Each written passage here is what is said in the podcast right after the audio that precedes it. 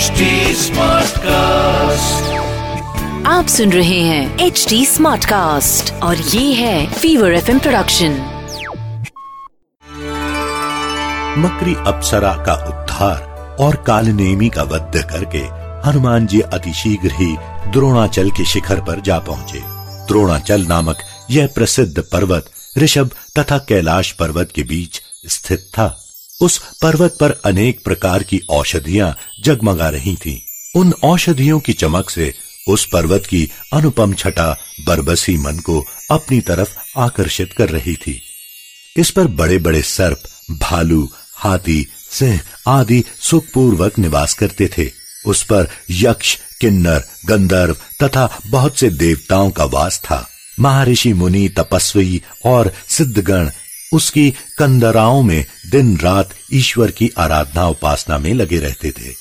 उस विशाल पर्वत पर पहुंचकर हनुमान जी ने वैद्य सुषेण द्वारा बताई गई संजीवनी औषधि प्राप्त करने के लिए चारों ओर अपनी दृष्टि दौड़ाई, किंतु संजीवनी नामक औषधि कौन सी है यह समझ पाना उनके लिए बहुत ही कठिन हो रहा था। बहुत समय तक औषधि तलाशने में हनुमान जी उस पर्वत पर इधर उधर भटकते रहे, किंतु ऐसा लगता था जैसे उस उत्तम पर्वत पर रहने वाली उस दिव्य औषधि ने अपने आप को अदृश्य कर लिया हो। इधर रात्रि तेजी से बीत रही थी। सुबह होने के पहले ही उन्हें औषधि लेकर भगवान श्री रामचंद्र जी के पास लंका पहुंच जाना था। यदि वे ऐसा नहीं कर पाते तो लक्ष्मण जी के प्राण किसी प्रकार बचाए नहीं जा सकते। भगवान श्री रामचंद्र जी समेत सबकी आशाएं इस समय उन पर ही टिकी हुई हैं। ऐसी स्थिति में यदि उन्हें थोड़ा भी विलंब होता है तो महान अनर्थ हो जाएगा। इन सब बातों को ध्यान करके महावीर हनुमान जी बहुत ही व्याकुल हो उठे। उन्होंने सोचा कि औषधि खोजने में अब मुझे अधिक समय नष्ट नहीं करना चाहिए। मुझे इस संपूर्ण द्रोणाचल को ही यहाँ से उखाड़ लेना चाहिए।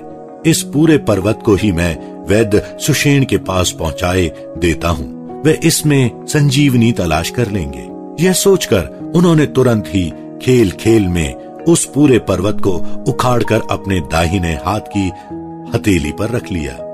वेग से उखाड़े जाने के कारण वह पर्वत कांप उठा तथा उसकी बहुत सी चोटियां इधर उधर गिरकर बिखर गईं। हनुमान जी वायु वेग से लंका की ओर उड़ चले।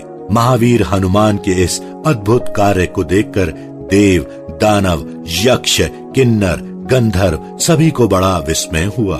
सभी उनके इस कृत्य की भूरी भूरी सराहना करने लगे।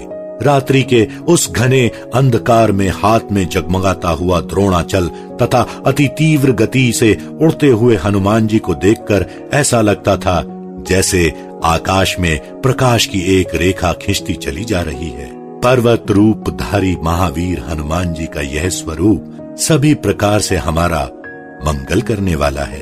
इस रूप की उपासना और ध्यान से मनुष्य के बड़े से बड़े कष्ट और संकट अनायास ही दूर हो जाते हैं। वे सभी आपदाओं पर विजय प्राप्त कर लेता है। हमें रामदूत पवन पुत्र हनुमान जी के इस स्वरूप का निरंतर ध्यान करना चाहिए। आप सुन रहे हैं एच डी स्मार्ट कास्ट और ये था fever F M production H D smart cast.